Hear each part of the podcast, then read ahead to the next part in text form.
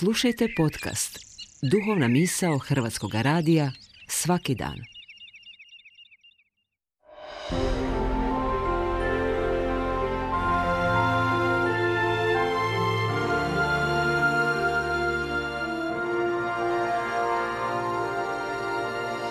Duhovna misao. Urednica je Blaženka Jančić.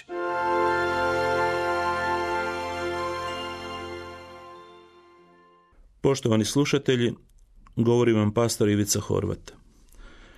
Nakon što stanovnici s druge strane Galilejskog jezera zaključuju da Isus više nije poželjan gost u njihovom kraju, on odlučuje lađom prijeći na kafarnaumsku stranu. Između mnoštva naroda koji se okupio, prilazi mu Jair, nadstojnik sinagoge, moli Isusa da dođe u njegovu kuću i ozdravi njegovu kćer koja je na umoru. Isus kreće prema njegovom domu, kroz uske uličice grada, pritisnut narodom koji ga prati. Kako čitamo u Evanđeljima, kroz tu nemoguću gužvu probija se žena koja boluje 12 godina od akutnog poremećaja mjesečnice.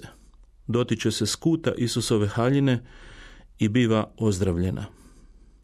Isus osjeti da je sila izašla iz njega, pita svoje učenike po njima apsurdno pitanje u toj ogromnoj gužvi. Kome je to dotaknuo? Dok se oni čude tom pitanju, Isus traži pogledom tko je to bio. Njegov pogled susreće upravo isiljenu ženu. Ona je već u odlasku, ali vraća se pred Isusa i govori mu što joj se dogodilo. Isus ju ispraća riječima: "Kćeri, tvoja te vjera ozdravila, idi u miru i budi zdrava od svoje bolesti." Tekst Evanđelja nam pokazuje da je žena bila potpuno slomljena, fizički iscrpljena neprestanim krvarenjima, a po načinu na koji je ta bolest percipirana tada, uključujući i položaj žene u tadašnjem društvu, bila je izolirana od društva, nedostojna učestvovati u duhovnom i društvenom životu, otvoreno potisnuta na rub društva, financijski uništena, kako tekst donosi, od pustih liječnika koji joj nisu pomogli. Poštovani slušatelji, ne znam gdje se danas nalazite na svom životnom putu.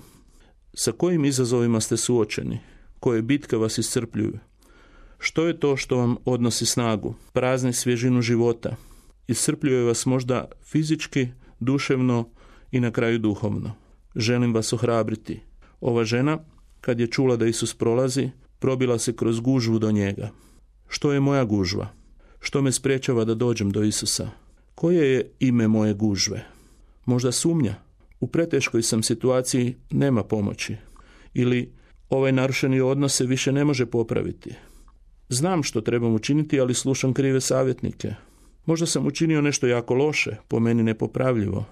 I to me sprječava da se probijem do Krista. Što to trebam odgurnuti u stranu da se moj pogled susretne s Kristovim pogledom? Poštovani slušatelju, pozivam te da poput ove žene dotakneš Isusa dodirom vjere. Potrebna ti je njegova sila za tvoj život i tvoju situaciju. Ali nemoj samo dodirnuti Isusa i udaljiti se, nego ostani tu pored njega. Dozvoli da te susretne njegov pogled. Nemoj Isusa svesti na povremene dodire koji će rješavati kritične životne situacije.